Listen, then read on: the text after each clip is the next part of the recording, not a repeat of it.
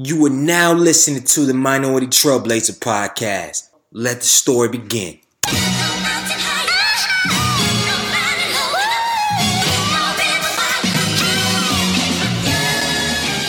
One time for the lovers, two times for the ladies, three times for the brothers, four times for the babies. Do you love her? Do you love her? Do you love her? Do you love her? Do you love her? Do you love her? Do you love her? Do you love her? Do you love her? Do you love her? Do you love her? Do you love her? Do you love her? Do you love her? One time for the lovers, two times for the ladies, three times for the brothers. Four times for the babies. Do you love it? Do you love it? Do you love it? Do you love it? Do you love it? Do you love it? Do you love it? Do you love it? Do you love it? Do you love it? Do you love it? Do you love it? Do you love it? Do you love it? Do you love it? Do you love it? Brown skin, love a brown skin, love a brown. Brown skin, love a brown skin, love a brown. She my brown skin, love a brown skin, love a brown. She my brown skin, love a brown skin. Hold me down. Welcome to the Minority Trailblazer podcast. It's your host, Greg Hill, the culture change agent. It's episode 95. We five episodes away from 100. I'm starting to think about what special am I going to do for 100? I don't know. Hopefully, y'all can shoot me some ideas, but First and foremost, I want to say a special shout out to all my people in the 30 day challenge. We out here getting in, making our goals become a reality. Whether that be losing weight, launching websites, uh, getting AFL clients. Like we have a variety of different people with a variety of different goals, and we are getting it done. So shout out to everybody that signed up for the 30 day challenge. Also, get ready, get ready, get ready. Sometime in November, we're launching Trailblazers University. More information will be coming. I'm excited about it. It's going to be a platform that's really going to change a lot of lives. Going to bring the community into this whole Trailblazer Nation feel, adding a lot of resources in regards to financing, real estate, uh, motivation, speaking, podcasting, writing, you name it, we got it. Not just deliver for myself, deliver for minority trade change agents all across the country slash world. So I'm pumped up about that project. So be on the lookout for that. Also, also, also, if you've been listening to this podcast faithfully, make sure you leave a review, share it with a friend. Leave comments. We will be having the Instagram back up and active pretty soon. And feel free to shoot me a message on LinkedIn, uh, Twitter, Instagram, Facebook, any by any means, man. Show the love for the episodes, ask questions, connect with our guests, connect with myself, and let's continue to push the culture forward. That's all I really got for today. I have no products, I don't got no books to sell, I don't got nothing to push. I'm just excited to be back on the podcast, back on the show, and please keep our North Carolina family and our Florida family in prayers as we are getting hit by another Yes, I said it, another hurricane. So, hope you enjoyed today's episode. It's Thursday. Yep, I didn't make it till Friday. Be getting it on, on time Thursday. Enjoy the show and continue to change the culture. On this show, we interview young, successful minorities in a variety of fields to educate, empower, and inspire our current and future generation leaders. And as always, I got a show for you today. I'm gonna try to be brief with this bio, but she has worked at so many places and worked with so many people that it's gonna be hard for me to get brief. So bear with me. So she began a career in fashion when she left her native Minneapolis to join Women's Wear Daily as an intern in New York. She quickly moved on to Victoria's Secret's headquarters, where she assisted on the legendary 2008 and 2009 fashion shows that starred the iconic Victoria's Secret Angels. Using her natural gift for editorial storytelling, she then joined Essence magazine as a fashion slash beauty editorial assistant. This experience led to a stint at the HL Group, managing prestige fragrances and skincare accounts. Next came a return to the print world as the associate beauty and grooming editor at Ebony magazine. She then dived into the world of e-commerce, serving as the senior women's editor at Gilt, responsible for creating compelling content for top luxury fashion and beauty brands, including DVF, Kate Spade New York, Louis Vuitton, and Chanel. Most recently, she was the BT Digital Beauties editor, overseeing news coverage and creating original content for the new style vertical.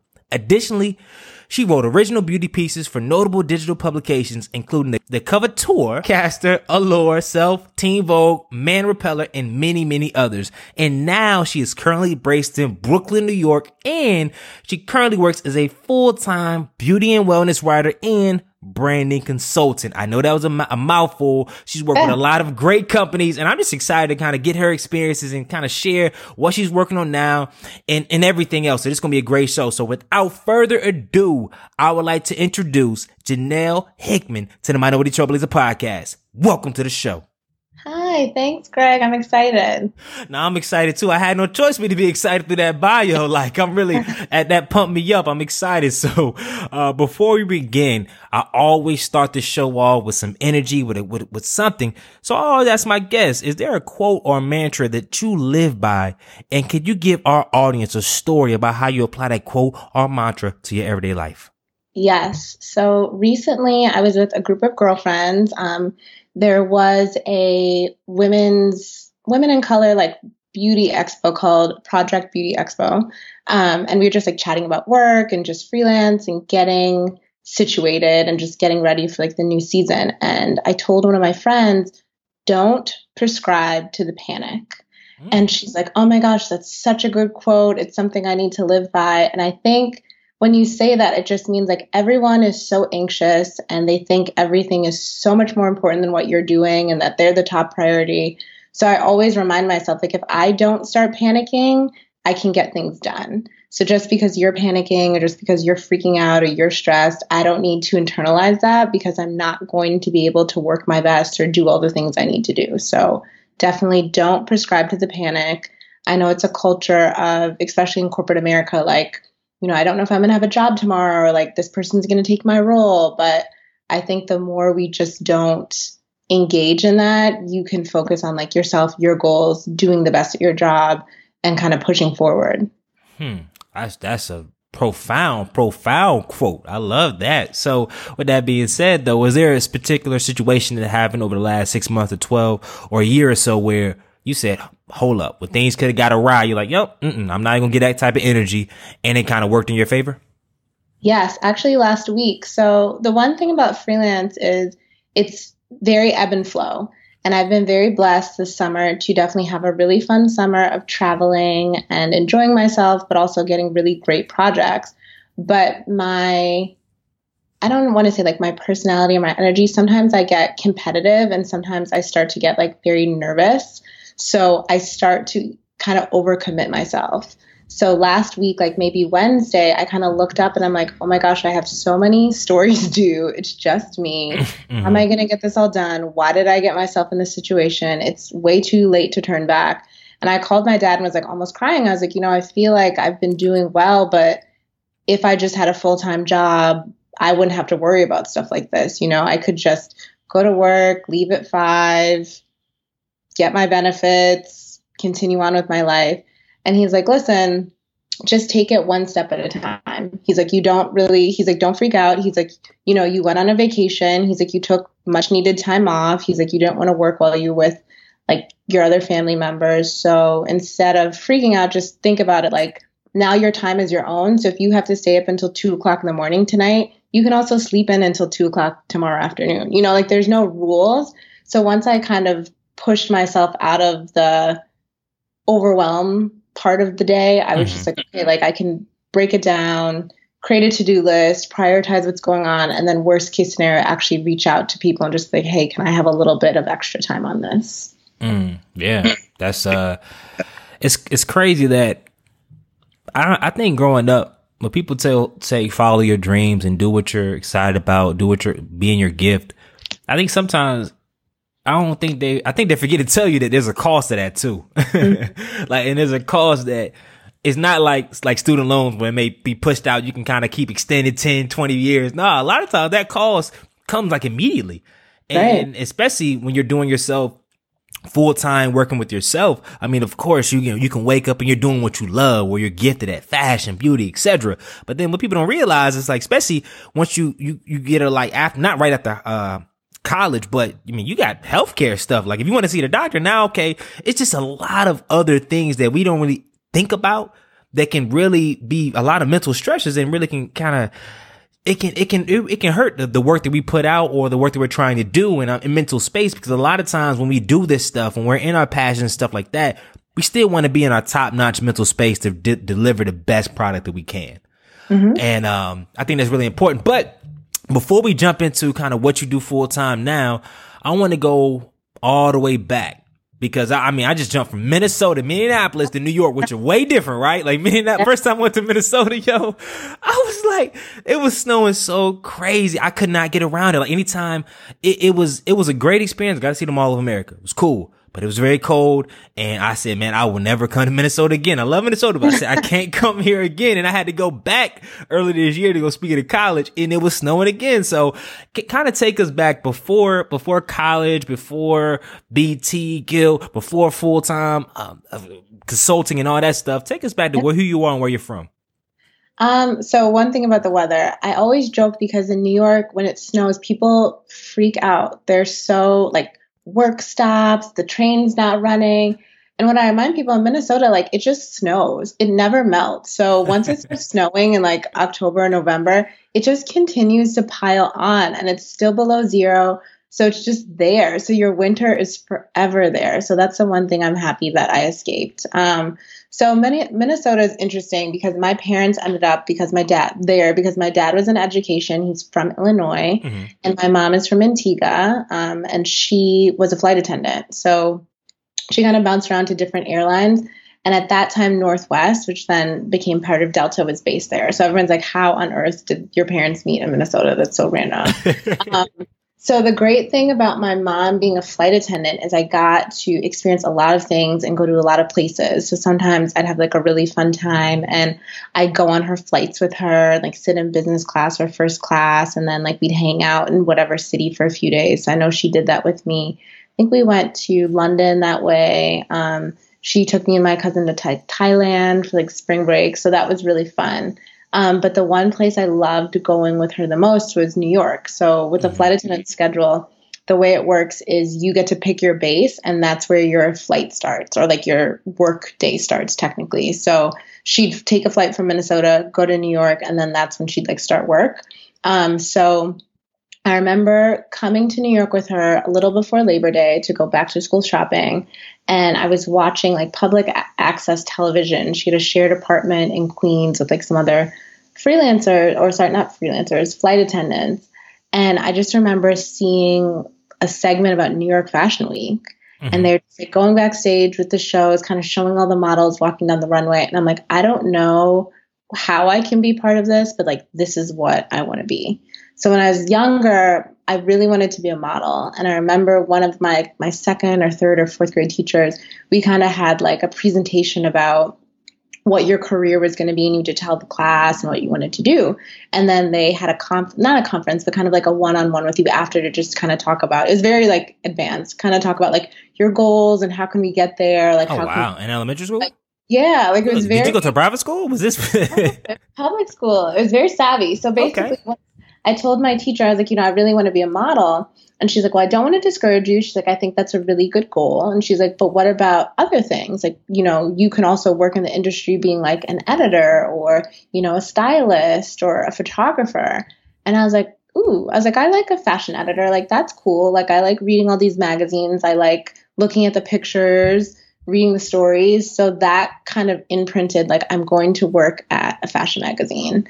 And ever since I was young, I'm very happy that I had like a very clear focus. There was never like, I think I want to be a veterinarian or I want to be like, anytime my family or friends would ask me what I wanted to be, I was like, I want to be a fashion editor. Um, so in school, Hampton required you to get a internship. So I went to Hampton University in Virginia, which I love, and I'll be back for my 10 year anniversary um, this October. Shout out the real HU. yeah. Like, um, so we had to, in order to graduate, you had to have an internship requirement.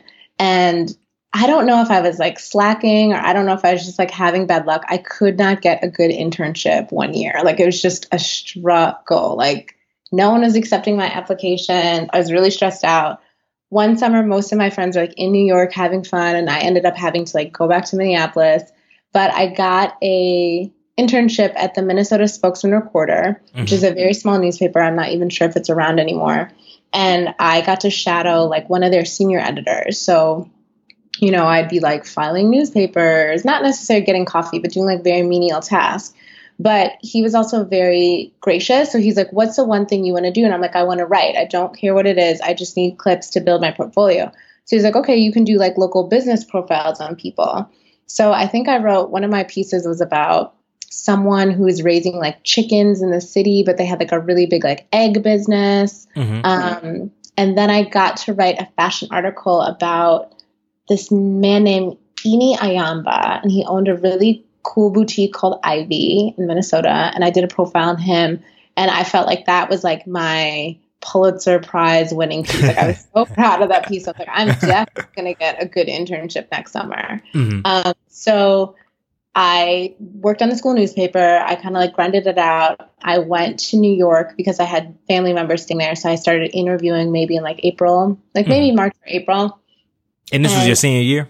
This is my senior year. Okay. Um, and I interviewed at a ton of places. So Jane Magazine was one of them, which folded recently. I think I interviewed at W Magazine, maybe Teen Vogue, and then but it just didn't seem like a good fit. Like it just felt very scary, very Devil Wears Prada. And I was like, I don't know about these, and I don't know if I have enough experience to do it.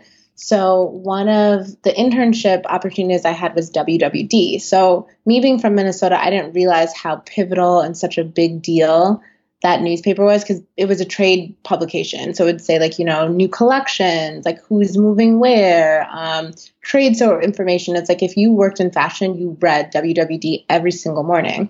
Ah. So I got, I got a call back from them and I had like an appointment maybe at like nine o'clock in the morning. So of course I get there at like 8.30. But the way some of those old school media companies are structured, it's not like very like friendly and warm. It's kind of cold. So there's not like a really nice lounge to sit in. uh-huh. So you're kind of just like standing awkwardly in the lobby. So I'm standing awkwardly in the lobby forever. And I, I've told this story so many times. And I was standing there for like an hour, hour and a half. And like no one came down to get me. Like no one called the front desk to be for like, an hour and a half. You just standing there. Yeah. You just black in this place. You just. just standing there, like just waiting. And all of a sudden, this like panicked assistant, her name was Cameron, was like, "Oh my gosh, I'm so sorry. Like Court went home with a bloody nose. Like he can't he can't meet with you today. Can you come back tomorrow?" And I couldn't come back tomorrow because I was supposed to like go back to school. So I was like, you know what? Sure. Like I can totally come back tomorrow. Like no problem. So I call my parents, panicking, like this is my last chance to get an internship. Like, if I don't take this meeting, I'm not going to have anything. My parents like, okay, stay. Like, just miss school. It's fine. So the next day I came and like Court and I hit it off really well. And he's just like, you have an internship.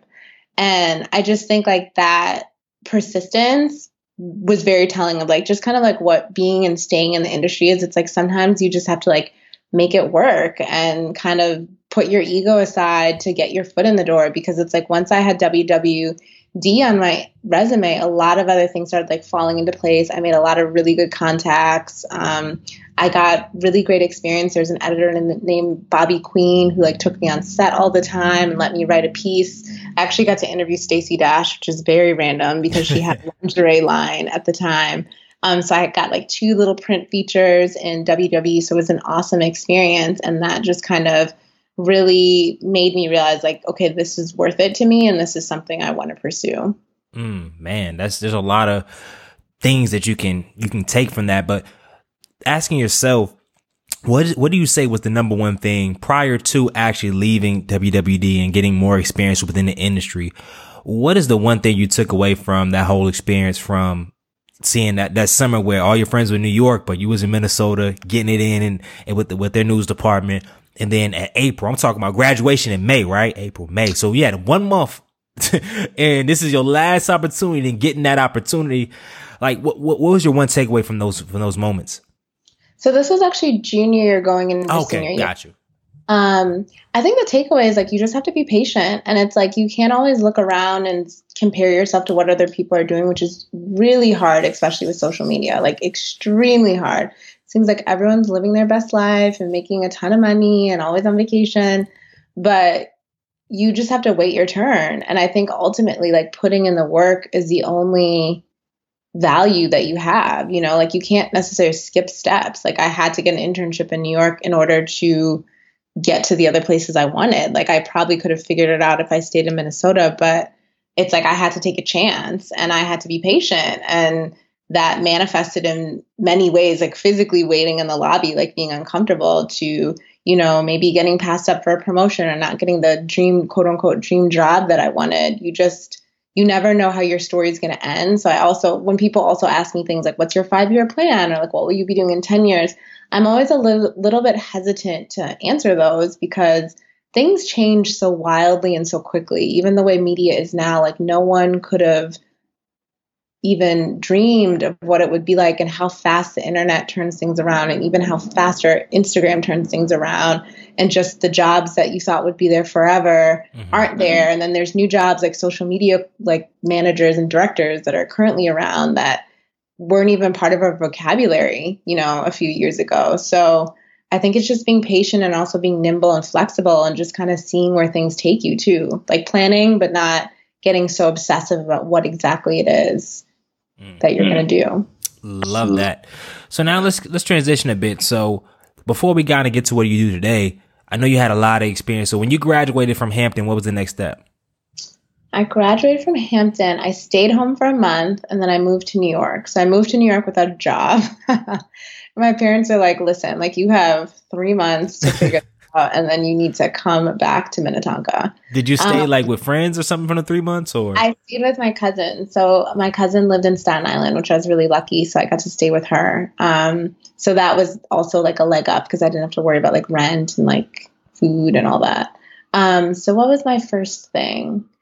I had, I think I took like a few internships and, and, and not mind you, for clarification, typically in fashion internships, are they paid or unpaid?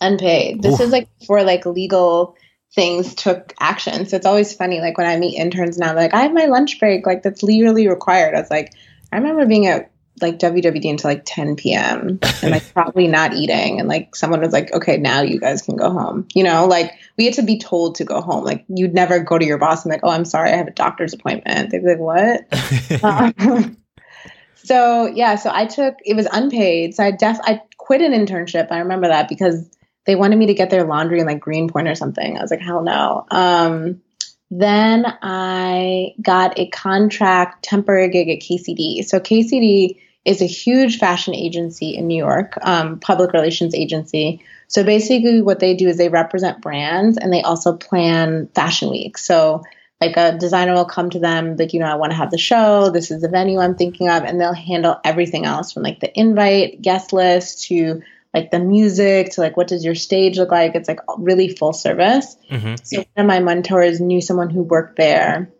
and she recommended me there so it was like a month long gig so i was basically helping them stuff envelopes but this was paid so i was like thrilled i was like at least if i'm going to do something like I need to get paid for it. So I was like doing everything from like sending out invitations to dropping off invitations because sometimes they'd be hand delivered to certain editors. What else were we doing? The seating chart. Um, so now it's a little bit less political, but before it was very specific about like if you were had a certain title and you were at a certain magazine, you needed to be seated at the perfect spot so you could see the collection, especially if you're viewing it based. But like a blogger, when they weren't as big, now it's like they all have front row, would be seated like further in the back because it's like they didn't quote unquote matter as much. But now things have changed. Um, so that was kind of the gist of that job. Um, from there, I think I interviewed a few more places, but I had a connection to someone at Victoria's Secret. Mm-hmm. Um, so I had an amazing boss, and this was like my first woman of color boss. Her name's Nicole Gibbons, and she actually just launched a paint line called Clare. So I'm very proud of her. Um, and she was amazing because she was kind but tough.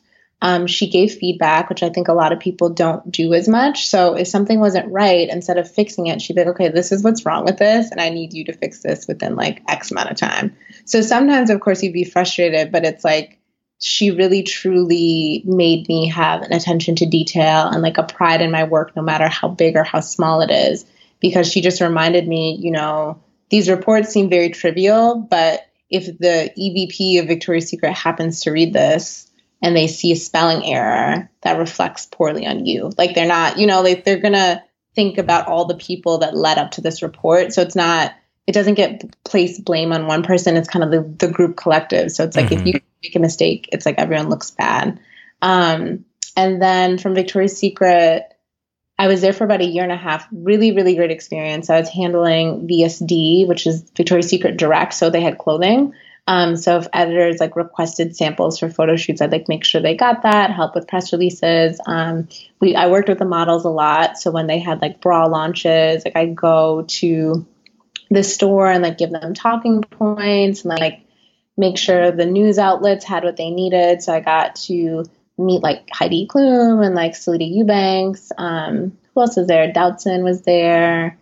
Alessandra was there, and of course the fashion show, which is absurd. It's so well organized. It's it's kind of crazy. Like just how many people it takes to put on the Victoria's Secret fashion show is wild. And now that it's international, I'm sure it's even more.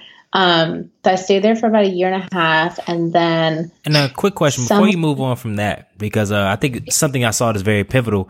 I know growing up, this is something that you you dreamed of doing, like being in New York, being involved in fashion, and to have you actually work for Victoria's Secret and doing fashion show. Like, how did that make you feel? And then how how did you stay continue to stay motivated and, and, and, really encouraged to move forward because yo, this is something you dreamed about, right? Victoria's yeah. Secret, fashion show, boom, man. I don't know. I don't, I don't, I'm not going to age you, but early in your career, now you're t- working with the models, you're giving them advice, you're in the media. So how do, like, one, how did that feel to kind of be able to accomplish one of your core dreams uh, earlier in your life? And then two, what was that piece that kept you like inspired and, and motivated to kind of keep going after really hitting one of your major goals? Yeah. Um, I think since I was so young, I didn't think about it that much. Like mm-hmm. I just kind of thought of like everything as a next step. Mm-hmm. But even now, I know like sometimes we'll, we'll complain about like, oh, I have to go to fashion week. It's so annoying. But to me, it's still magical because it's, you know, to see the creativity and the things that go behind it and to just know how it works. It's like, it's, it can be, I don't know, like it's, the amount of work that it goes to producing and putting on a show and like getting everyone organized is crazy. And to know that that only lasts for maybe eight minutes. The Victoria's Secret show is a little longer, but it's like something lasts for eight to 12 minutes. That it's like people have been putting in work for months. For real? It's like that? Yeah, it's really quick. A fashion show is pretty relatively quick. It's like a few songs. Eight minutes. And I'm talking about you have hundreds, maybe thousands of people that put like so much time into it, right? Yeah. Yeah, because it's like if you design 30 looks, think about how long it would take you to walk down a runway and walk back, and that's just like how long it lasts. Mm. Um, so I think that like knowing all the work that gets put into that's still kind of what makes me be like, you know, I can't take this for granted, and also just to realize so many people don't get to see this. Like people don't ever get to be so close to something that they've dreamed of. Um, if that answers your question. No, the answer is spot on. So now you had the experience with Victoria's Secret, and now you're moving on. So what was next? So next was so when I joined the workforce, magazines were kind of in like a, kind of a weird space like they are now, um, where it's like it was kind of uncertain. A lot of closings were happening, a lot of consolidations, but I still really wanted to write. So when I was at Victoria's Secret, I was in public relations, but I'm like I need to be a writer. So I was just trying to hold it out until things settled down. Um, so there happened to be a temp opportunity at Victoria, or not Victoria's Secret, sorry, at Essence Magazine, but it was very temporary. It was like only supposed to be two weeks long, and there was no guarantee that it would pan out to anything. And I just remember talking to my boss about it, and she's like, "Listen, like you have a long-term contract with Victoria's Secret, and we're working really actively to get you hired full time. So I'm not trying to discourage you, but you also want to think like you're leaving something pretty stable to go into something relatively unstable. And at that time, again, because I was so young, or maybe I was just like a risk taker, I was like, you know, I think it's gonna work out. And she's like, okay, girl. And she's like, she's like, if you need to come back, like let us know. But it's like if we hire someone, like I can't guarantee you're gonna have a role here anymore. So I went to Essence and basically the temp project was to clean out the closet. So to people who don't necessarily have like a close relationship with fashion. So the fashion closet, anything you see in a magazine that that's shot or that's on a model or that's kind of on the pages laying down is borrowed. So you mm-hmm. call it in from a PR company. So like let's say I represent like Gucci. You'd email someone at Gucci and be like, "Hey, we're working on a story." Sometimes you request a specific look. Sometimes you have like a vague category. So you might be like, you know, we're looking for red sweaters. Do you have anything that can work? Then either Gucci will send a messenger, you'll send a messenger. It will come to the the fashion closet where you have like assistants and interns who are basically like opening the bags, checking things in, the kind of like writing down all the details, like the condition it came in, where it came from, um, and organizing it accordingly because there'll be several shoots going on at the same time. So it's like you might want to put the red sweater on the red rack versus like if we're doing like a glitter story, it's like those glittery items go on another rack because different editors will be calling in different things. Mm-hmm. So at the time, the fashion editor was no longer there. I think they just they were transitioning out of their fashion assistant or she got fired. So I now had the job of trying to figure out where all these things that I had no relationship with or like no past experience with, where they went and who they needed to go back to because you don't get to keep anything. So after the shoot's done, it's supposed to get sent back. So imagine like hoarders, and there's just like this racks and racks of clothing and like bags and shoes and jewelry, and it's just shoved into a closet. Wow. And I had to figure out where things went. So some things are easy because it's like they have labels on them, but just because it has a label on it doesn't mean it goes back to the place. So it's like it might be part of an agency like KCD that represents multiple brands, or it may belong directly to the company. So I was like making telephone calls to be like, does this sweater belong to you? And trying to figure out where things go and set, slowly send them back so they can clear out the closet so they can prepare for other shoots. So that's what I was doing for like two weeks, day in, day out, basically by myself and trying to just hope and pray that we didn't receive an invoice because if it didn't go back, then the company would then bill you for it. And like, think about it. Some of those gowns are thousands of dollars. Mm. It's fine jewelry that's priceless essentially. So the goal was to make sure that they didn't incur any fees, and I had to kind of figure it out. Wow. So so it took you two weeks on the dot to finish it all. Yeah. I mean, some of that, there are records of some things, but for the most part, like I remember calling Brazil because there's a swimsuit company and they're like, you can keep them. Like, don't worry about it. okay. Um, but yeah, it's just, and then at the end of two weeks, then they were like, you know, we really feel like you're super organized, we have other projects. So like now you can kind of help maintain the closet. So I was temporary, kind of every two weeks, I'd find out if I was going to stay for another two weeks. The beauty team happened to see that I was super organized. So they wanted me to do the same thing with the beauty closet, except they don't have to send things back. They get to keep them, but just organizing them in a manner. So it's like all the lotions go together, all the face creams go together. Um, and then if there's any comp, so a comp would be something where it's just like a tester, maybe it's a prototype, those would go back, but those are few and far between. Mm, so now, so mm. this is all at essence. And then you transition because I know the reason why I'm sticking and I want to drill down this experience because I mean, I always say all experiences I never, as you already showed earlier, earlier in your story, you never can take them for granted. And a lot of times those lead to kind of what you do in the full time space. And I want all my listeners that, that, that tune in everyday basis to kind of see the value in where their current experience is at. Cause a lot of people that listen, their current experience is not where they want to be. Like they have yeah. ambitions to do all this other stuff but the way you were so meticulous in all these tasks from standing in a lobby for an hour and a half to cleaning out two weeks, just cleaning out a closet. You could have been like, yo, I was just doing, helping out people with fashion show, advising models. And now y'all want me cleaning out a closet? Like I gave up maybe a potential full-time opportunity there to clean out closets. You could have, you could have been half-assed with it. So yeah, I'm just trying to kind of continue to show this thing. So what made you leave Essence then?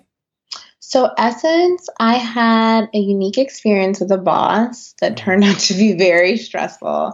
But I will say, I don't necessarily like when people are like mean or nasty or difficult to work with, mm-hmm. but I think it also makes a stronger worker because you focus on your work. Mm-hmm. And I think I mm-hmm. quickly realized at a young age, which I really liked, is that people have their own things going on, regardless if it's right or wrong.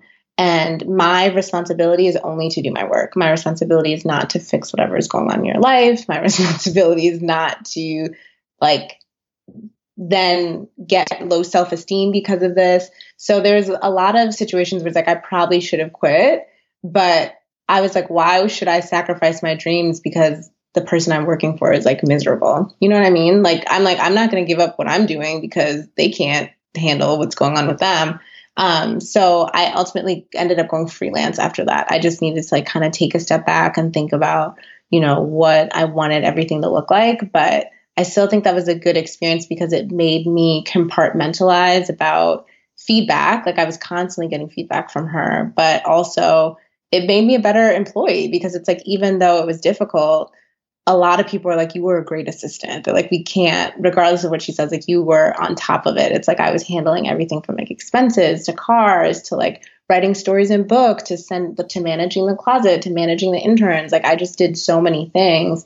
But, you know, having someone who's not the kindest to you isn't great, but also reminding myself that not every boss I have will be a mentor to me. Mm. Um, and I think that's important for us to realize too. Like, not everyone is going to be this fairy godmother, godfather who's constantly giving advice and constantly giving you praise. Like sometimes people are really tough on you, but it just reminds you that again, it's about the work.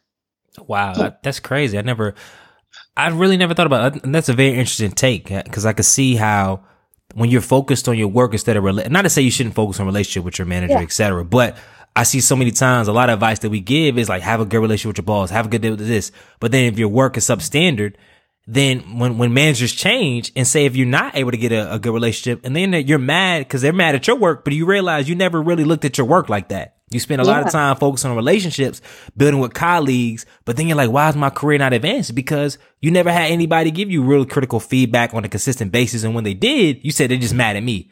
And you, yeah. Like you took it personally. I think it's very hard not to take things personally, but I think ultimately making friends at work is a bonus. Like mm. I didn't really start making friends. I think Gilt. I obviously had like friends at Essence that I still keep in contact with, and not really many at KCD. But I think the first time where I felt like the people I work with were like my actual friends, and I wanted to spend time with them outside of work was Gilt. But Gilt was also like a very unique working environment where they kind of fostered that. Um, but in magazines and traditional media, it's also very competitive. So you don't really want to be friends with the people because you're nervous that, you know, you might tell them too much and they might try to take your job. Or if, you know, there's two assistants and you guys are best friends and an editor spot opens up, what does that look like for your relationship? Because now I'm going to be reporting into you. You know what I mean? So mm-hmm. I think girls, you befriend other people outside of your like public, like not publication. Yeah, publication, but so competitive things are going to get awkward once it's like, hold up, there's only one position or somebody got to get fired. And then she gets fired. So it's like, people, we're still human. Think I'm like, so it, it just creates a lot of un- unneeded tension. Like, unless y'all just yeah. really vibing like that, it, it, this ain't the time of the place. You got one mission and one mission on focus on that work and get it done. Yep. So I, I know I want to get to I want to get to kind of what you do today. So how did you transition from working with these companies into now becoming your own full time freelancer, getting into branding consultant? Like what was the what was the trigger, and then how did this kind of transition begin? Yeah, so to kind of like fast forward because I know it's a long story. I think after Essence, it made me realize that I needed to think about alternative ways to be in the industry, but maybe not be so close to the industry. So for me, I think being in a magazine, even though I ended up going back, I was like, I need to think really hard about like the next publication that I go back to and like what exactly I want to do. So once I left, like once I left Ebony, I went to another public relations firm called HL Group, and I was doing like skincare and fragrance PR. So the one thing I really loved about PR is like it really makes you good at relationship building in a different capacity. So I think a lot of us think give or take or just want, want, want and ask, ask, ask. But we never think about how we can like reciprocate that on the other end. So the great thing about being a publicist was I had to kind of track everyone's everyone's move. So it's like if people left the company, if people got promoted, if people got hired someplace else, I'd always be responsible for like sending flowers and sending a thank you card on behalf of the public relations firm or like you know i'd take people out to breakfast to kind of see like what stories they're working on or what's going on. But i always tried to make like meaningful connections and like remember stuff about people. So beyond just sending you products it's like you know if you mention that you know your mom was sick it's like i'd send a follow-up note to be like hey and ps i hope everything's going okay with your mom. Like let me know if you need anything. You know like in a real human to human way um, so with that, once I left HL Group to go to Ebony because one of my coworkers at Essence was there, um, still doing the same thing. So a lot of like market work writing. When I went to Gilt, it was very different because it was e-commerce and that's something I'd never done before. And once I kind of got settled in Gilt, I think part of Gilt was fatigue of the industry because we also had a really small team. And you're just thinking about like the longevity and like how long could you keep this up without getting burnt out. Um, so I kind of like really settled into like a true nine to five role at Gilt. Like Gilt was very like structured but loose, very startup culture, very young, very energetic. So the first like maybe year and a half, I was just really enjoying like getting to work at nine thirty and leaving at five thirty. Like I'd never mm-hmm. done that mm-hmm. before because uh-huh. like at magazines, it's like you get like I remember the mornings where I get there at eight because we'd have a shoot, and then I'd be there until midnight because I needed to prep for something the next day, and then do it all over again. And like at that time, I was like coming from like Staten Island or the Bronx, so it's like this long commute. So it's like I felt like as soon as I woke up, it was time for me to go back to work. yeah. Um, so at Gilt, once I kind of got settled into my like nine to five life, I was like, you know what? I've built all these great relationships. I don't really get to interact with people on the same level. I should freelance write. Like I should just email some of my contacts and see if they just need people to write stories or if they have assignments or something. So I started very slowly because I didn't want to overwhelm myself. So maybe it's like I do like two stories a month or like three stories a month. And it just kind of like snowballed. So it wasn't necessarily something that I intended on doing, but it's great to make extra money. So it was nice to just like, you know, get a little check in the mail or get a direct deposit. So then probably like the last year and a half or two years of Gilt, I really like pursued it like full speed ahead. Like I was like, I will take on as many assignments as I want. And it was kind of a sacrifice because obviously I had a full time job. So it's like I'd be doing stuff on nights and weekends. So it's like I was kind of missing out on certain things, or maybe I couldn't go to a party. But to me, it was kind of worth it because I always reminded myself that nothing is forever. You know, there'd been several rounds of layoffs that happened at the company. So it's like I just want to make sure that if something went down, I have something to keep me afloat. Like I'm not starting from scratch. I'm not starting from zero. I have something else going on for me. And I also think that was a good balance for myself because I could still be creative in the way that I wanted, but I didn't have to deal with like the politics and the drama of like being at one of these publications or one of these companies or even you know when you idolize something so much to be like oh i feel like it's so great to work there. It's like i could still kind of keep that mystique um, about some of the places i loved and just you know get the lines and get yeah. about getting in into it. Nah, that makes that makes a lot of sense. And um, so now, okay, you felt that, and then you leave and now you're starting not start from scratch because you haven't already been maintaining and, and building some clients. But I know we talked a pre-call about your focus, and I think you talked on it briefly when you were as a, as a publicist, building and maintaining relationships. And I think yeah. this is where the meeting the podcast comes in that everybody can relate to because whether you are in business for yourself or you're working for a company, relationships building and maintaining is really critical. So I have two questions in uh, for you in regards to this. One, I want to start on the on the opposite end. So for those people that have had trouble really building functional relationships and they don't have a history of doing that, maybe they have a history of being transactional or just not really putting a lot of stake into it. How can they kind of what what kind of habits or strategies or things that can, can they do to kind of get back or get on the right side of building strong relationships? Yeah, I think the first question to ask yourself is why do you want this relationship? Mm. Why do you want this meeting? Why do you want to ask this person for advice? What do you want to talk to them about? Because I sometimes I think we just get so caught up in like people's titles or what they do or if they look or if they're cool or if they're stylish. But it's like when you boil it down, it's like how can this person really help you or how can you really help them and like what what is the benefit of this? Um, so I think once you whittle that down, you can kind of think about like what are the commonalities that you have with someone. Um, when I send blind emails, I try to research the person a little bit more, like whether it's an editor or a brand or a contact. If I do do something generic, it's like very broad sweepings, but then it's like I'll still add a little bit of a detail that makes it personal personal. So like, you know, hey Greg, like just saw you got back from vacation. Hope you had a really great time.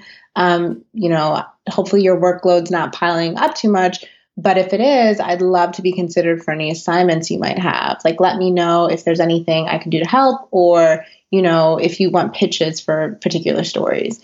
So out of all the emails you got, like I kind of hit that like I figured out a little something about you, which isn't like too stalkery, but then it's like I'm also providing like a service to you. Like I'm not asking you for anything. Um, but if I did want to get to know you, I might be like, you know, hey Greg, like came across your website on um, like the internet. I think you're doing really great work. I'm trying to do something similar. Um, you know, if you have a few minutes to chat, let me know if you want to talk and like I can we can talk about like collaborating or doing something. But I think when you say things like collaborate or pick your brain, sometimes that also turns people off. Um, so I think you just need to be a little bit more particular about who you do it with as well. So if you see someone who seems to be very open to mentoring and getting to know people, um, if you see someone who's an entrepreneur who's in startup mode, like they may not have time for a business meeting with you unless it's something that's like financially gainful, but it's like maybe you could introduce them to someone you know. But I think it's just trying to find connections, ways to actually help, but truly thinking about like, why is it that I want to get to know this person? Um, and that should lead, that should cut a few people from your list. Cause if you're just like, oh, I don't really know, then it's probably not a good connection. And it's like, it's probably not, not something you'll be able to maintain long term, anyways. I'm saying it wrong, but it's like, you know, build the bridges before you need them. So it's also, don't just reach out to people when you need something. It's like sometimes you can ask people if they need something or just check in. Like it's really also nice to have an, a note from someone to be like, hey, I read your article and I thought it's great. Glad to see everything's going well. Like that's just such a nice mm. note to receive, you know? It's like, I don't want anything from you. I'm supporting you in a way. Um, and, you know, if you have time to connect with people, do. I do think there is a culture of people being like, let's get together. I think you shouldn't tell people you want to get together unless you really plan on following up and trying to see them.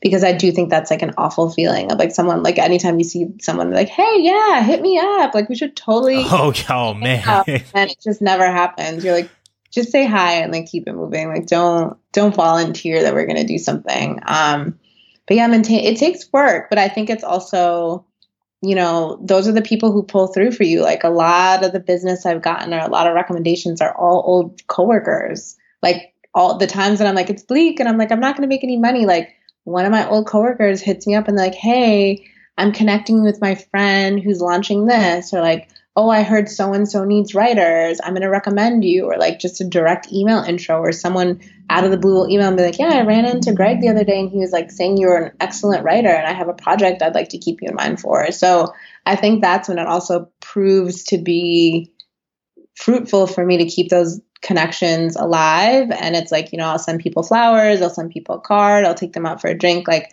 I always want to seem very gracious that they're still thinking about me like years later. And I try to do the same for people a lot. Like I'm always offering to introduce people. And I know people like, you can't give your contacts like that, but you know, it doesn't hurt me to give someone else a leg up. So for example, I met with a brand yesterday who's talking to different copywriters and we were talking about like PR agencies. I'm like, oh, I'll give you a list of people I enjoy working with. And she's like, really? I'm like, yeah, like you if you guys want to build a fruitful relationship, you want to have an agency that has good relationships. I'm like, but you could likely find this out on your own, but it's like, I also don't want you to launch your brand and you have a terrible agency and it's like you're not getting the benefits that you are because it's like if I got hired and then you have to cut retainer and cut costs because the brand's not making any money, you know, I could have helped you out by making sure you got a good agency. Um, mm-hmm. So I think like also sharing your contacts with people as well is helpful to you too, making those introductions because ultimately the relationship is yours. Anyone can find an email address on the internet. Like it's not hard. I don't own anyone's email. It's not hard to crack those codes. It's your relationship. So it doesn't harm you to share those when necessary with people. Yeah, no, you, you gave a lot of game, but I think one, one big thing I took out of it is once you see something specifically online on media and you're like, wow, that's, that's phenomenal. Then go ahead, like right then and there, either putting it on your to-do list, but I would, I would recommend if you have time, especially if you're at the crib or you scrolling or whatever, go ahead and send that email away or that text or maybe even that phone call to let them know that, yo, I'm proud, I'm proud of it. Don't just comment below. Don't just yeah. comment below. Like if you send that text, hey, I just saw what you got going on, man. Continue doing your thing. Proud of you. Like I, I was like, yeah, that's, that's crazy because I mean, we probably do, go through that every day around three. Cause you know, everybody put their highlights on, on social mm-hmm. media anyway. So we, we see probably 10, 20, 30 opportunities every single day to really just show people love or to reconnect briefly, not get paragraphs and like that, just real briefly. Yeah. And if you, if, even if you say two a day, if you maximize that times a whole month, that's 60. Maximize that's a whole year. Something's good gonna come out of it. Even if like, I, and I, I wouldn't say like you should scheme that way, like, oh, I guess that, but say 600, hey, I see what you're doing, continue doing it through. Uh-huh. Something's gonna come from that. Absolutely. Absolutely. I feel like I probably send so many emails that like never get a response, but at the same token, it's like then I get a response and then it's worth it. So it's like the 100 emails that I sent for like new business pitches. It's like even if three people respond, that's three contracts I didn't have before. So it's worth my time. Heck yeah. And even though, and it's, it's been, there's been emails like specifically because I know, um, yeah, there's been emails where people have sent that I did not reply back but I did read and I tell those people if they we get we come in contact, I do appreciate you sending that email out of everything. Like it means those people jump up friends that I've had for years that I've because I've read the email even if I didn't reply. So there's always a narrative, and I, I, so I'm I'm glad you're sharing some of those tools and tips with the audience because I mean I think that can help a lot of people out in their their business relationships because like you said. So many of us, when we're trying to launch something new or we're trying to do this, we, we, then we start to build that bridge. And it's like, bruh, if you would just sit something like a little bit beforehand and really just start to cultivate it, then it's easier to prime people to do stuff. You just can't come out, hey, I'm launching this new, I'm writing a book, come to my book release. Bruh, it's been like three years since we talked. exactly. But uh no, that's that's great. So but that so as as we kind of transition to um towards towards as we close, like what what advice one would you give to somebody that's trying to break into the beauty industry because uh, i know i get a lot of people i've had a lot of people specifically on college campuses that are so intrigued and enthralled with with beauty and fashion and getting in that and you know it's a small small community it's a small yeah. community and they're very nichey. So what would you advise that young woman or that young man out there that is looking to break into the fashion world? I think people have to remember that no one is going to self promote yourself as much as you will. So it's like taking the responsibility off of like, well, Greg knows someone at this magazine. It's like you have to also take control. Okay, like what am I going to say? How am I going to promote myself? What are the opportunities I'm going to create for myself? So I think early on my in my career, you can sense that like I was really good at like making small opportunities into big ones. Like I didn't necessarily overstep, but I also took them very seriously. So even when I had to take that internship at a mag or the newspaper in Minnesota, I still made sure I got a fashion piece, but I also did the work ahead of time. Um, I think you also really need to know the outlets and the publications and the editors that you want to get in contact with. I can't tell you the number of times that I interviewed an, a future intern or a future assistant and they knew nothing about me or they knew nothing about the publication or the company. They just knew that it was cool. And it's like, it's not enough for you to just think it's cool. Like, I need you to know like the ins and outs or like a recent article or like news about the company, like something that shows that it's more than kind of a checklist or a check mark off your to do list.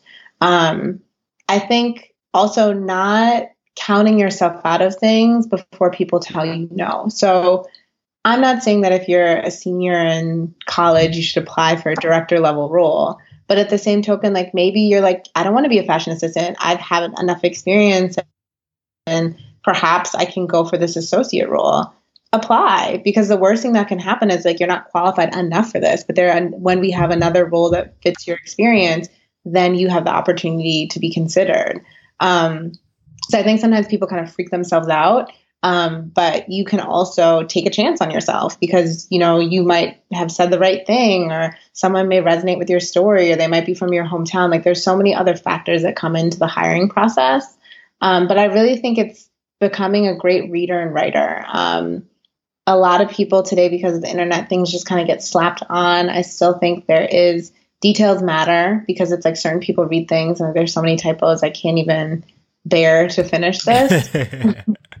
but really practicing. So it's like whether you're writing in your journal or if you just have a good idea and like you just bang it out, everything doesn't have to be public facing. So it's like if you write a really great article about like lipstick trends and no one sees it, at least you're honing your craft. So I think sometimes we want the rewards of stuff, but we don't want to do the work. And it's like you can do the work on your own. So if you see an article and you're like, I could have written that better, like let me research this and kind of like craft my own thing.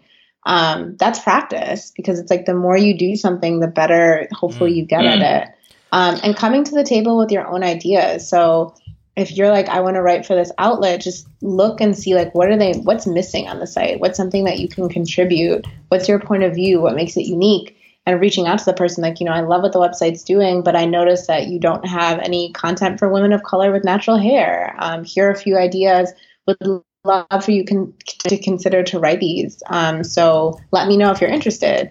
That's making someone's job easier, which I think that's like the main thing about relationship building. It's not always about you. It's like, how am I making this person's day easier? How am I offering a benefit? Because now, granted, if they don't need it, they'll be like, hey, I am swamped, but like someone did reach out to me with story ideas. Let me hit them up and see if they can take this last minute assignment. You know what I mean? Like you've already mm-hmm. built mm-hmm. that structure and that um, kind of that enthusiasm about something before you before they needed it.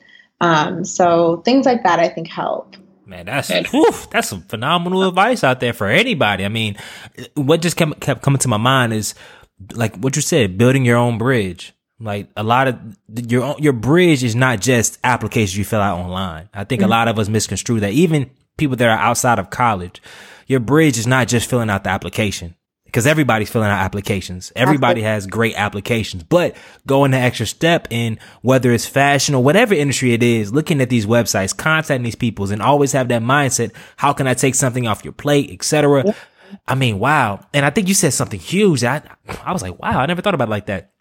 Is, uh, a lot of people, instead of practicing on their own, now we live in a society where people are practicing on public platforms. Exactly. And yeah, and if you know, if you're not if you're not in a space where you're talented enough, then you're gonna be looking like a fool on a public platform because you're not ready yet. So you need to practice in the dark, and then when you come into public, like make it exciting. And now it's like, look at my blog post. Don't look at your blog post when you just like you, you're not even there yet. Nah, because then people gonna say, oh, your work is trash already.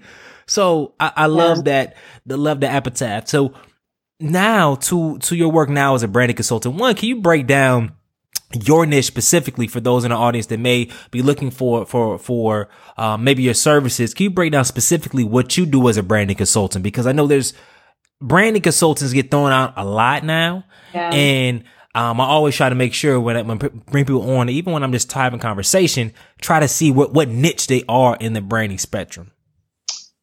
Um, okay. So branding is not new to me because it was something I was doing at Gilt, but new to me in the sense of something that I'm doing on my own. Mm-hmm. So most of my day consists of creating story ideas, pitching them to outlets, and working off of assignments. So, you know, let's say right now I'm preparing for September stories because we're like a few weeks out. And with the internet, which is nice, it's like you don't have to plan so, so far in advance, but you also want to get on people's like radar on their calendar.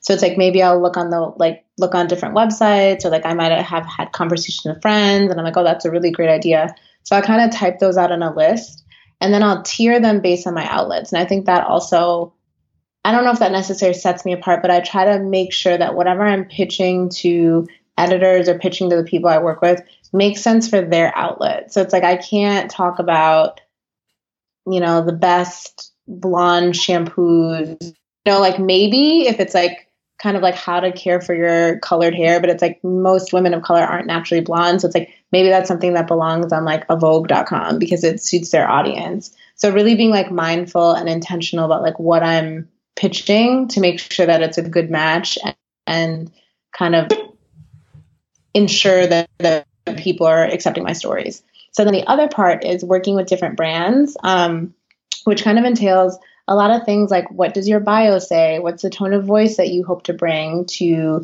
like, you know, your consumer? How are you naming the products? You know, how many blog posts or what type of editorial extension are you going to have? Um, you know, what does your welcome email trigger say? So all the things that people forget that actual people write, right? So it's like even an even an automated email was written by someone. Like it's only but so automated, and a lot of that stuff can be custom. So we'll be kind of meeting with the brands um, and just talking through like who's your consumer, like what what are words we use, what are words we don't use. Um, and then kind of like with beauty brands, giving them like a little bit more advice about like how can they stand out in the market? What are the things they actually need? What are the things they don't need? Because the great thing as an editor it's like yes you're wined and dined and you know people take you places but ultimately it comes down to how great is this product and how easy is it to understand this product um, we get so even now the tough thing about working from home is that people will send things for consideration here so it's like my living room is just covered in products. But if people don't have like a strong brand messaging or they didn't have like prior communication to myself, I don't know what this shampoo is supposed to do. So I'm not going to use it and it's going to go in the giveaway pile. But it's like if their publicist was proactive and was like, "Hey, Janell, working on a um, you know, working on a new brand launch. Would really love for you to try this shampoo. Um, I noticed that your hair color is currently this. Um, let me know if you want to try something or if we can get you in for a service." That's more intriguing to me than like just receiving a mystery box. Um, so reminding mm. brands that it's such a cluttered market and they have to stand out and what what is it that's going to make you stand out um, also continuing the conversation. So a lot of people will launch with like 40 products and forget that your initial press is essentially what's going to carry your brand through. So if you come out with like this big splashy launch and you're talking about your 40 products, unless you now have something new, there's nothing else to say if everyone's covered it. So it's like, can your does your founder have a cool story? you know do you have a science background? So it's not like now you can be considered for as an expert for certain articles. Um, you know is there a special ingredient that you use? So it's like also making sure that they're thinking about their products 360 and they're also thinking about who are our spokespeople within this company that can also serve as experts to kind of carry on our press. Um, so kind of advising them about that like making sure that they have a good crafted story. It just kind of varies, but it's like sometimes it'll be really small. So like I've worked with ad agencies where it's like they're just trying to figure out like how can we pitch new business, like what are the things we need to say, or what's like a creative angle and editorial angle. Um, it really depends. Yeah, nah, that's that was very robust, and I know you don't try to think about the future that much, but in this space, there's specifically like in the future for for, for the work that you do do you think that you may want to form an agency one day or right now you're just taking it day by day and seeing what kind of how it kind of goes?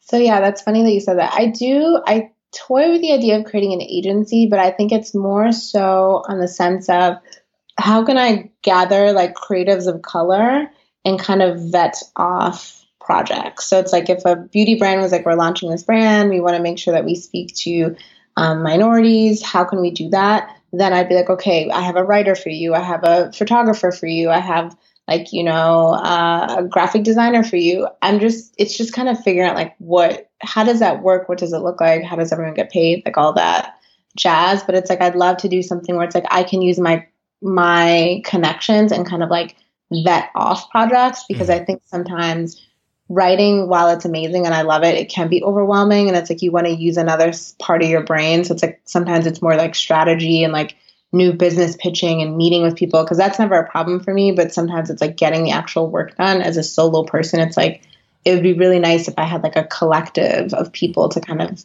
brainstorm, throw things out to, or just even like reassign them to. Mm, that's it. That's exciting. I think that's that's definitely a need. I was just it's crazy. I was just about to say like collective, and I can imagine like an Odesk of um, black beauty black beauty people that are in different niches or something of that nature. So uh, that's some that's some cool cool stuff. I know as we're we're kind of getting down to the to the end. I know we still got a culture change round and something like that in our future, but I did want to ask, and I asked I try to ask every person that that's on our show uh, to highlight within their career thus far, um, their in, in any order they want, their best moment and then the moment that they learn the most. And so I, I, don't like to say their failure or anything like that, but um, sort of highlighting the learn the moment and then the moment where you're like, yo, this is this is why I do it. I'm excited. Boom.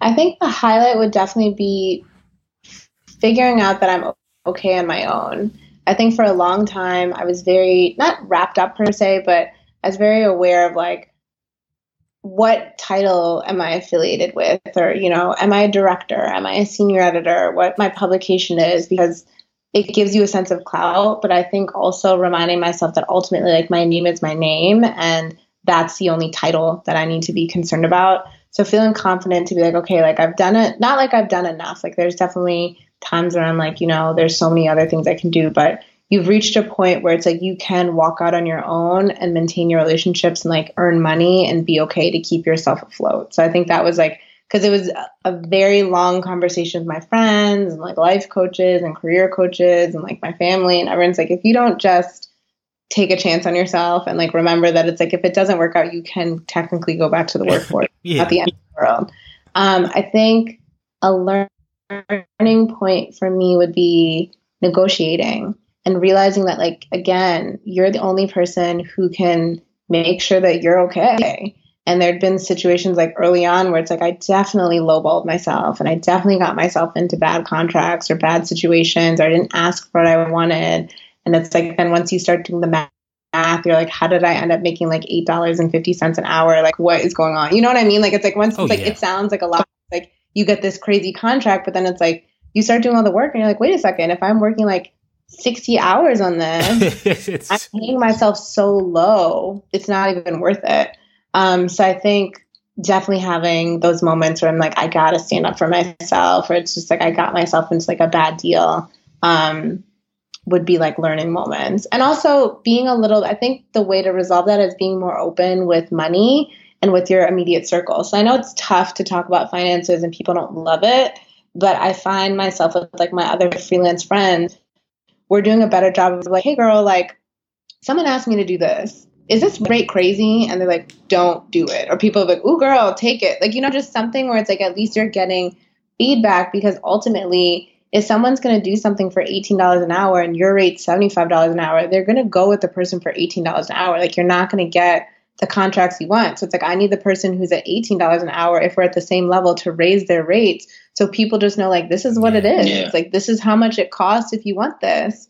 Um, and also being able to say no to people. Like, there's been a few situations where it's like I was bummed, but it's like, I'm like, if you want this, like, this is my rate and I can't lower that for you um, because it behooves me and it's like the next person i want them to also have a high rate so you understand that if you're getting someone with a certain amount of experience this is what it costs like my rate is my rate i can't make it or break it for you um, because you want to be cheap because uh, essentially you'll get cheap work so i think people definitely like sharing more information being a lot more open um, advising their friends advising their like immediate circle about what's going on i think that's helpful too Man, that's that's, that's crazy helpful because I mean I think about it all the time.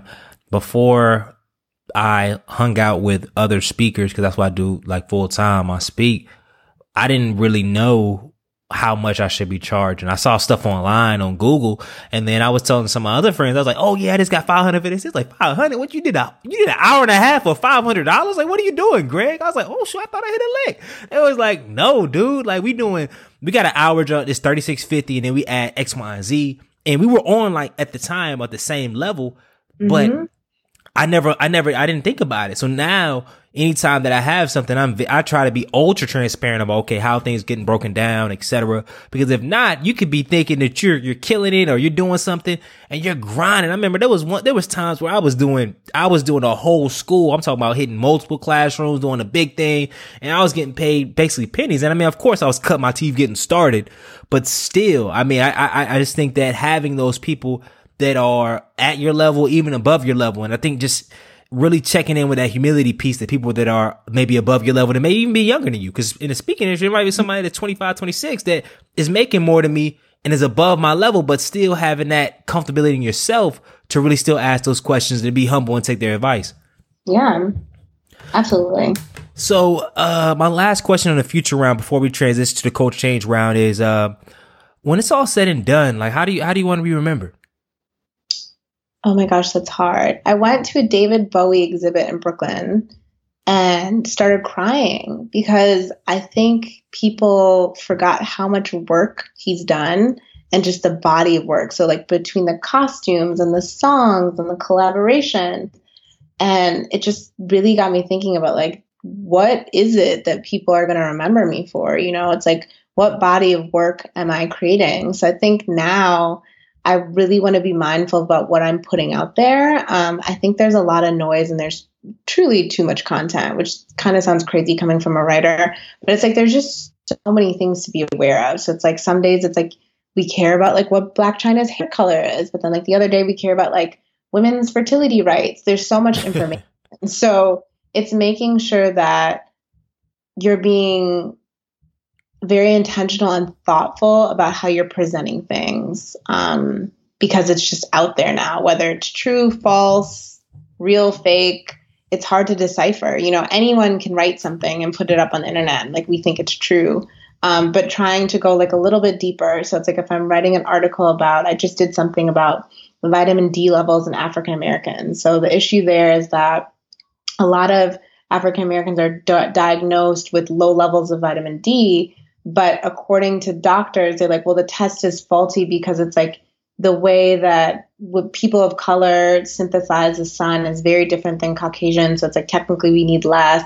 So it's like now people are taking supplements, and there's also health issues and complications that can come from having too much vitamin D. But it's like giving both sides of the story. So some doctors like absolutely like people of color do need vitamin D. But at the other side, I also want to present that, you know, maybe there is something to this. So then you as the reader can leave with a choice and a decision about how you want to react. And also you can have a conversation with your doctor now be like, okay, well, I read something that this test isn't exactly accurate. So tell me other methods that I can maybe fix this without taking a supplement and like putting myself at risk. So kind of thinking about stories like that, like, is this useful? Is it helpful?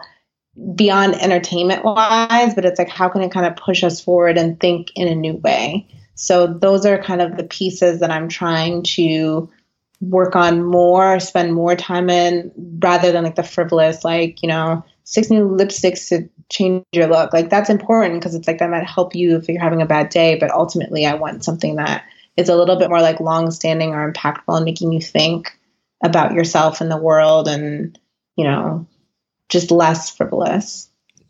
Wow! I, you, right when you said talking about vitamin D, I was like, I, it made me think, oh, vitamin D levels, like what the word? That's something that um, I would look into and just kind of gravitate towards because that's something, especially I wouldn't expect from um, people that's in the, like the fashion industry to kind of. And if there's a way you can kind of mix that, I mean, I think what I have seen online and what I've seen some do tactfully is people that are are in, say, for instance, I, I see a lot of sports writers that do have interesting takes on political issues and everything else. And it always is interesting to kick, especially if I follow your content for what, like, for the way that you write and then seeing you write about something else specifically because, you know, some of your biggest experiences from when you, when you started was choreographed from business people. Like look at interviewing business people doing doing those type of stories. So you didn't start necessarily right in fashion. Like you have a uh, you take your perspective on just in, analyzing different perspectives in general. So not just putting yourself in, I guess, in that one niche, right? Yeah. And also just not underestimating your audience. Like sometimes they want that information, they're just not being presented with it. So it's like if every day it's like we're writing about like entertainment news or something celebrity based, if you give them something real, like they may react to that. So it's also meeting people where they are. Like, you know, it can be a funny take, it doesn't have to be serious, but you still want to present them with information. So it's like at least you saw it. So whether you put it into practice or not, at least you have a little bit more information or you are thinking about things in a different way. Mm. Boom. So as we transition, this is our last round, our final round, culture change round. I got five rapid fire questions. Hopefully I get rapid fire answers. You ready to go? Yeah. What is the best piece of advice that you have never received? Um I can say that when I have questions about things, I'm not hesitant to ask. So I'm not one of those people who's like, let me just figure this out by myself. Like, I really am not a do it yourself type of person. Like, professionally, yes, but it's like when it comes down to like the nitty gritty, I'm never trying to be like, mm, let me cut corners and just like do this on my own. So I can say that I've gotten really great advice from like friends, colleagues. There's people I can always call, always text if I'm like concerned, confused overwhelmed. People talk me out of situations all the time. So I feel like I've received really good advice. And hopefully I haven't missed out on anything if, if you could add one habit and take away one habit, what would they be? If I could add one habit, it would be focus. I can get very I can get very like deep into something. Well, actually, let me take that back. I always say that I'm very focused, but I'm not super disciplined. So that sounds weird. I'm focused because it's like if I want to do something, I will like focus in on it. Discipline means like how long will I stick with this? So whether it's like I'm going to work out every single day, it's like I'll be focused on that goal, but I may not like actually put it into practice. And if there's something I could take away, it would be spending. I feel like I I have a financial advisor who's very great and he like keeps me in track, but I just think like I live a very not even expensive lifestyle because I have an, a contingency budget, but I still haven't connected with the fact of like what I earn is what I have to live on. So it's like I can't keep spending as if it's never not going to stop. It's not going to stop because I'm going to keep hustling so it doesn't. But in the sense of like sometimes I need to chill and just like, okay, like you can't be doing all this. Like you just have to sit down for a second. Mm, that's real. What would you say is your favorite book or movie and why? Um, favorite book. I just read a book by one of my friends, friends from college, Wayétu Moore, called She Would Be King. And that book brings me to tears. It's such a beautiful story. It's basically, not to give too much away, but what it would be like if we were not slaves for as long as we were and if we had the ability to save one another. And it's just like very in the theme of like Wakanda and like just thinking about like what would Africa have been like or what could we have been. It's just such a great story. It's like three main characters and just like how they interact and you know what what it's like when they move to Liberia. It's just a really great story that I need everyone to purchase when it comes out in like September, October. Definitely, I'll definitely uh, have to do some research. If you could just send me a link to yeah. kind of the the pre, because I always put that in my my website link, and it sounds like a very needed and uh deep book, and I'm always into like those deep those deep reads. Mm-hmm. Um, what would you say? Then, your, go ahead. Oh, then you asked for a movie. No, no, no. I was like, because sometimes people, I, I, some people just do audiobooks, or some people like, well, I don't have a book. Well, I'm like, well, do a movie. So I just always try to give people that option as well. Yeah, no, She Would Be King by Wayétu Moore. Definitely a great book. Got you. What is your biggest fear?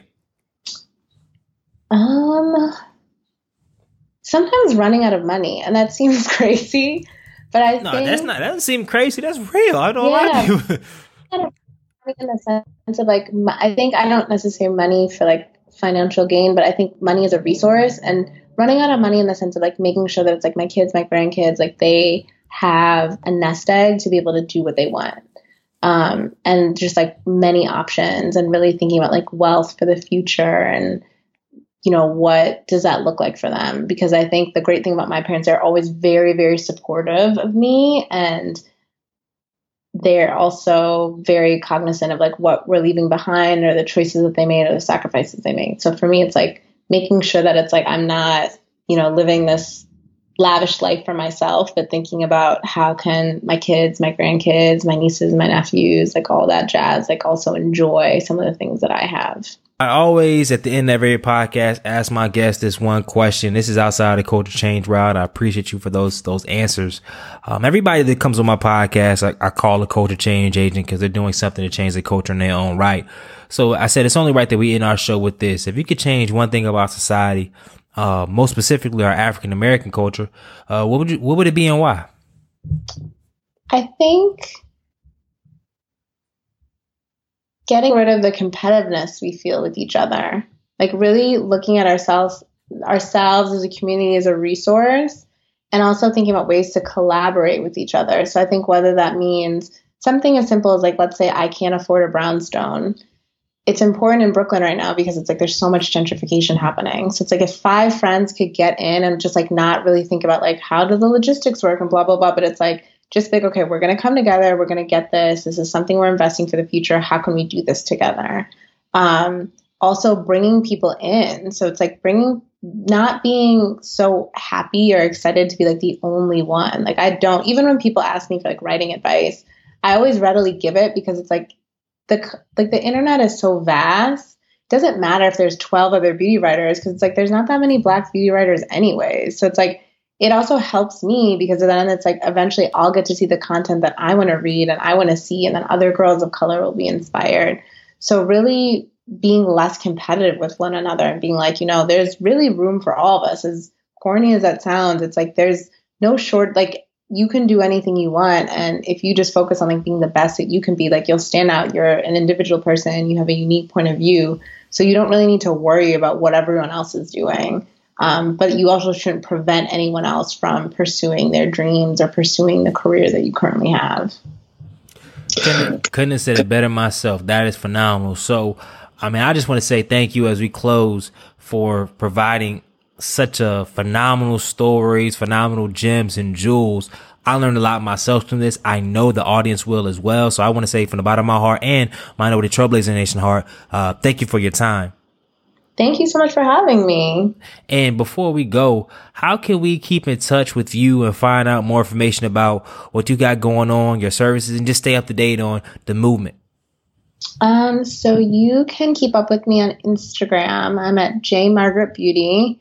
Um, I also have a website if you ever want to read my clips or my stories, and that is janellmhickman.com. And all my contact information is on there as well. Mm, mm. Love that. So Minority Trailblazer Nation, all that information will be in the show notes. Um, as far as links to books, all the stuff that we talked about in this podcast will be in the show notes. So Minority Trailblazer Nation, every single podcast, I ask you to do two things. One, make sure you leave a review and share the podcast. Two, make sure you're changing the freaking culture. Good night.